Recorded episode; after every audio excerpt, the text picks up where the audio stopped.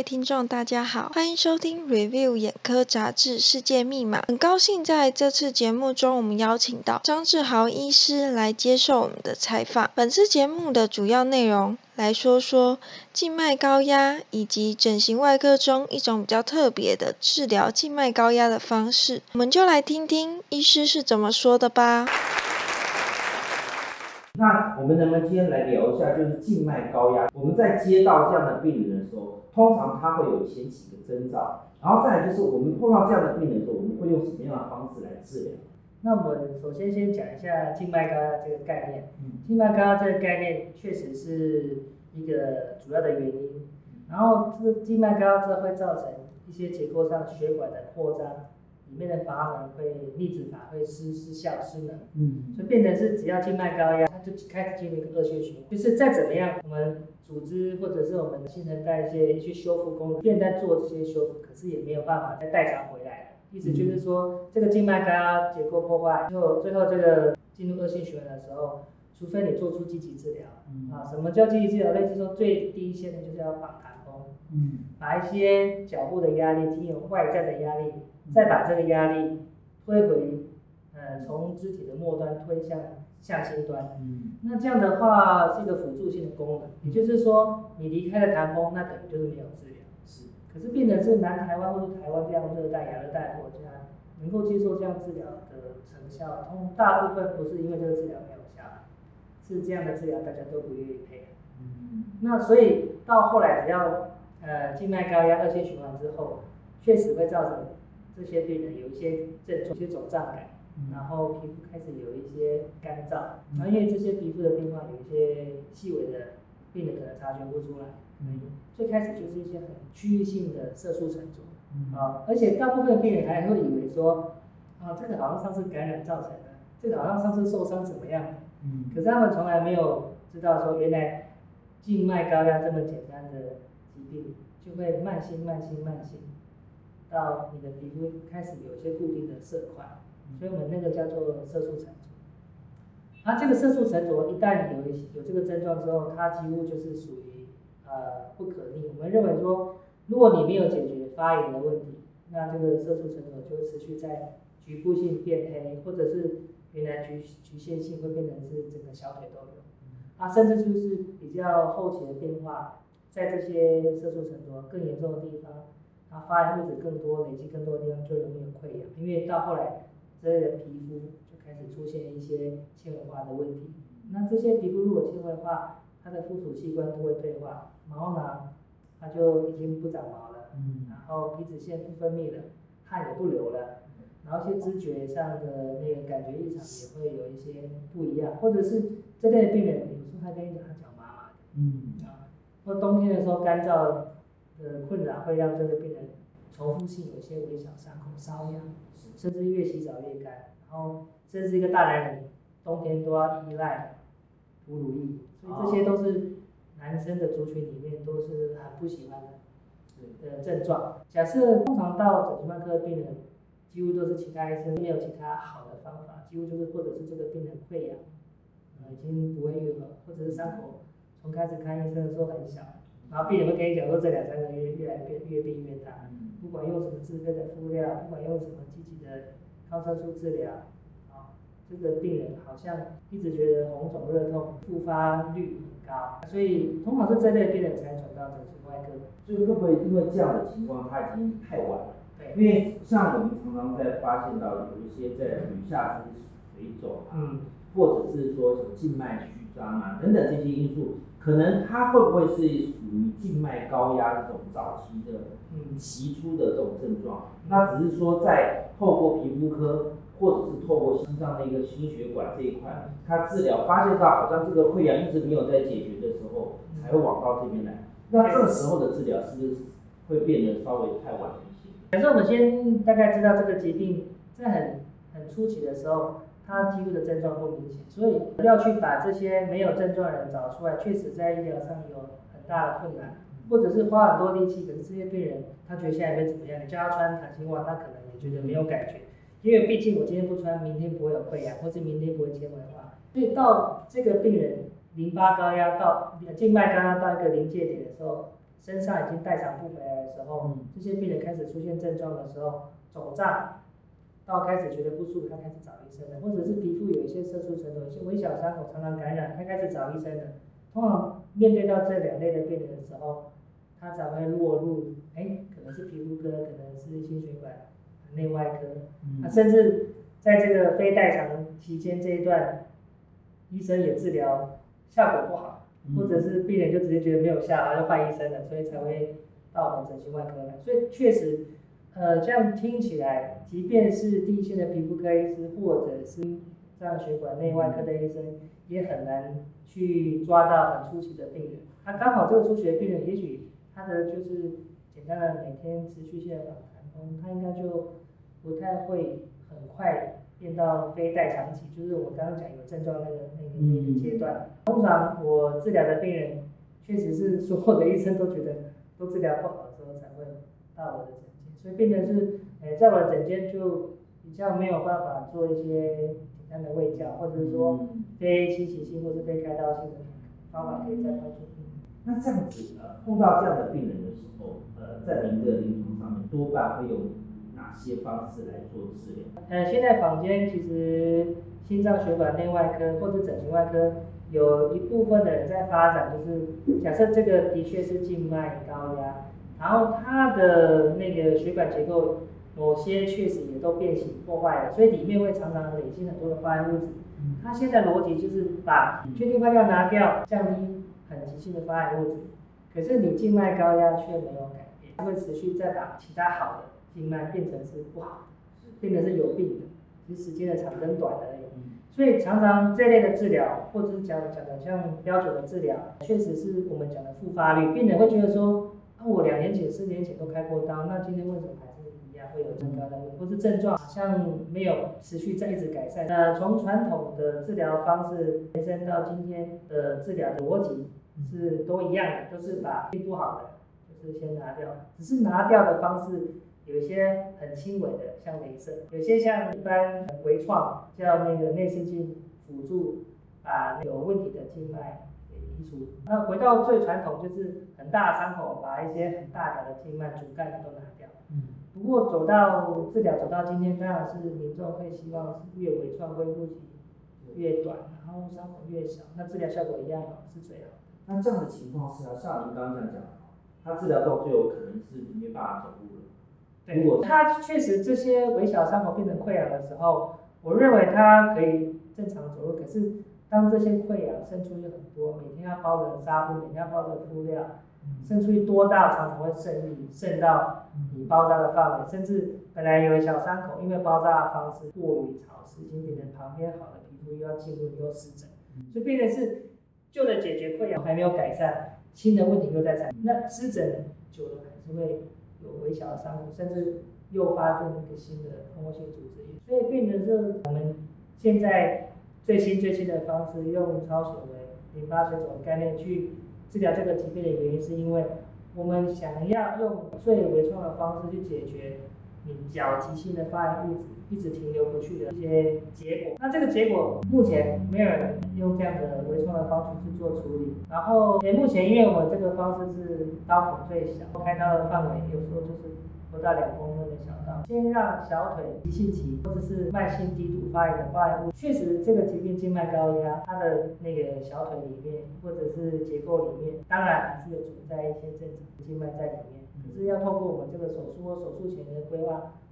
先用定位的方式知道它在哪里，那我再从附近把淋巴管找到之后，再做一个或者是我们讲改道，这样子会把一个局限性的呃发炎物质很浓度很高的地方，瞬间会让它浓度，那浓度低之后，它有两个好处，一个是静脉高压，如果说持续恶性循环，一直造成这个发炎信号越来越高。那我们就是有有透过这个方法，让像发炎的浓度先降，可能也许到正常的范围。啊，另外一个就是直接解决病人水肿的问题。啊，我们有时候常常讲说，这个病人有淋巴水肿，可是病人没有办法理解，因为这类静脉高压的病人，他不是百分之百会看到这个病人脚很胀，反而这类病人是因为慢性长期的发炎之后，皮肤都已经像纤维化、像橡皮一样紧，没有弹性。这类的病人其实根本看不到，外观上看不到所谓的水肿。这类病往往就是最严重的淋巴水肿案例。所以往往这类病人接受这样的手术，伤口愈合程度会有更明显的变得不一样。那我们的经验上，在做这样的手术，呃，得到这样的那个静脉溃疡，因为这个疾病进程到最后。我们讲它的严重程度，国际上的分类，自发性的溃疡就是这类静脉高压病人的最末期。所以，既然我们在最末期的病人可以帮忙病人，那是不是这呃日后这样很微创的手术可以进阶到做预防性的？哎，我可能知道说你已经有色素沉着问题，可是你还没有很明显的静脉高压，那是否我先做这样预防性手术对你日后是有帮忙的？我们没有证据说，哎，这个概念是可以这样执行的。那可是目前在最严重的病人，的确看到很严重的伤口自己会恢复。这类病人可能前面的治疗留置病程三四个月都不见起色，我们只做一个手术，那个病人可能一个月就慢慢自己愈合。所以病人可以很明显知道，就是说，哎，原来大家传统方式治疗没有成效的，透过这样的治疗方式。确实，在我们的经验上有有成功的案例。那可是问题是，呃，今天我如果是一个病人，如果他知道属于他是静脉高压，当然可能没有问题。可是问题是，今天病人他本身不知道他是静脉高压，所以他又不知道这个东西，他可以做预防性的治疗。在这种情况之下，往往会有发生很多头错诊的问题，然后或者是延迟。所以我们在这边是不是有什么方法可以让民众当有这些征兆的时候？可以用什么方法先做检测，然后透过初期检测，我们可以做所谓的预防性的治疗。如果说从学理上去探讨，那个什么时候静脉高压会变成淋巴高压，我认为当这个皮肤已经慢性发炎到看到皮肤有色素沉着的斑块，我认为那你的家族史或是身上小腿的任何地方都有一些像蚯蚓。或者是不是直线性的静脉，或是某个特定的范围里面，它的静脉是有点微凸的，那这样子我们可能初期可以认为就是属于静脉上里面合并有一些静脉高压，然后再就是因为你有看到弯曲性非直线性的，我们认为就是静脉高压，这样很合理，因为只有压力才会让你血管变。这时候会不会让人家觉得我是静脉曲张，就会导入到另外一科去治疗？对，所以说如果静脉曲张还没有明显的伤口的时候。确实，它第一线的治疗是不会用到超显微手术。目前我认为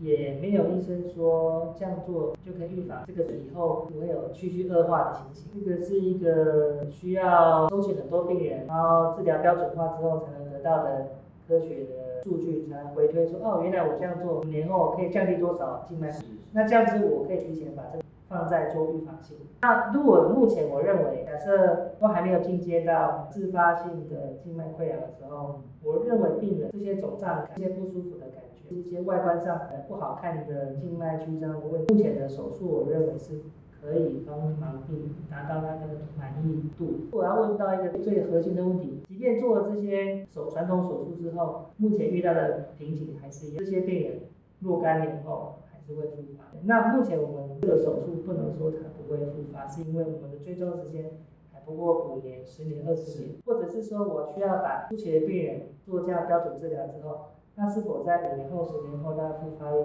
就是跟标准治疗降低很多？这个超显微手术也是可以进阶到是预防性。因为毕竟这个手术目前被认定是顶多没有效，可是没有并发症。哦。那你在临床上面有没有发现到说，治疗这么多病人，有没有共同面来讲，你不周期前的征兆？就刚好有这些病人这种征兆的时候，他面临到这个静脉高压的这个族群是相对高的，有没有属于在临床上有高风险？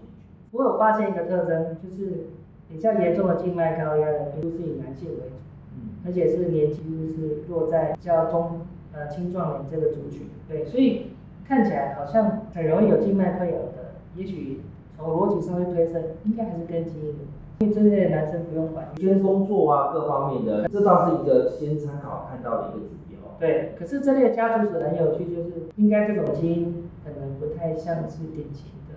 像那个显性或者是隐性的遗传，比较像是随机性的变异。因为我随便问他们的家人，好像几乎爸爸妈妈都没有，可他就年纪轻轻三十二三十岁就静脉溃疡，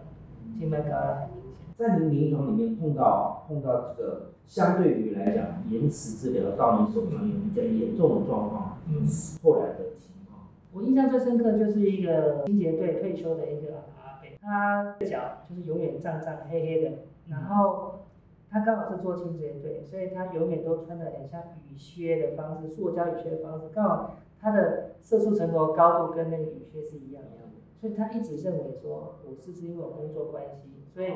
长期的我又做那个这乐色为伍的，他是那个清洁队的队员，他因为常常慢性的发炎或是蜂窝性组织或是小伤口，他会有渗液，这些渗液呢？刚好爆炸的时候又会有味道，可是他做这个清洁队，他觉得说，那就是热色味，还是他脚的味道。可是他每次会因为常常感染去看皮肤科医生，然后皮肤科医生就说，你这是静脉曲张，是能够做的事情大概就投药、抗生素或解决急性的感染。当这个病人开始有一些在黑黑的地方长出瘤的时候，一颗一颗一颗一颗，他又去问皮肤科医生说，那如果说怎么会长这些一颗一颗的瘤？嗯然后皮肤科医生有人说是长瘤，然后他就说那。为什么我的病毒有会越长越多？嗯，而且在某个特定的地方才有，其他地方又没有。他皮肤科医生就是说有，有时候会这样子。好，回过头来，这个病人 其实也不知道，他就是所谓的淋巴水肿。因为在淋巴水肿的领域里面，我们会辨识，假设这个病人在一般的淋巴高压之后，皮肤产生一些相对应的变化，就是长出像油状的嗯增生。那如果看到这个很明显的。症状的时候，我们就断定他这个病人就是一定有合并很明显的淋巴高压。可是这个病人从来没有接受到什么叫做淋巴高压，脚上长一颗一颗，跟这个静脉高压有关系。然后皮肤科医生也没有跟他讲说这两个相关性。确实，在淋巴这种领域的医生才会对这个特别有敏感。是。那所以这个的这个其实只是阿北在屏东看了十几年的皮肤科医生，把所有的皮肤科医生都看过了之后，他发现他的伤口就是不会好。所以他才去屏东基督教，找了一个心脏血管外科。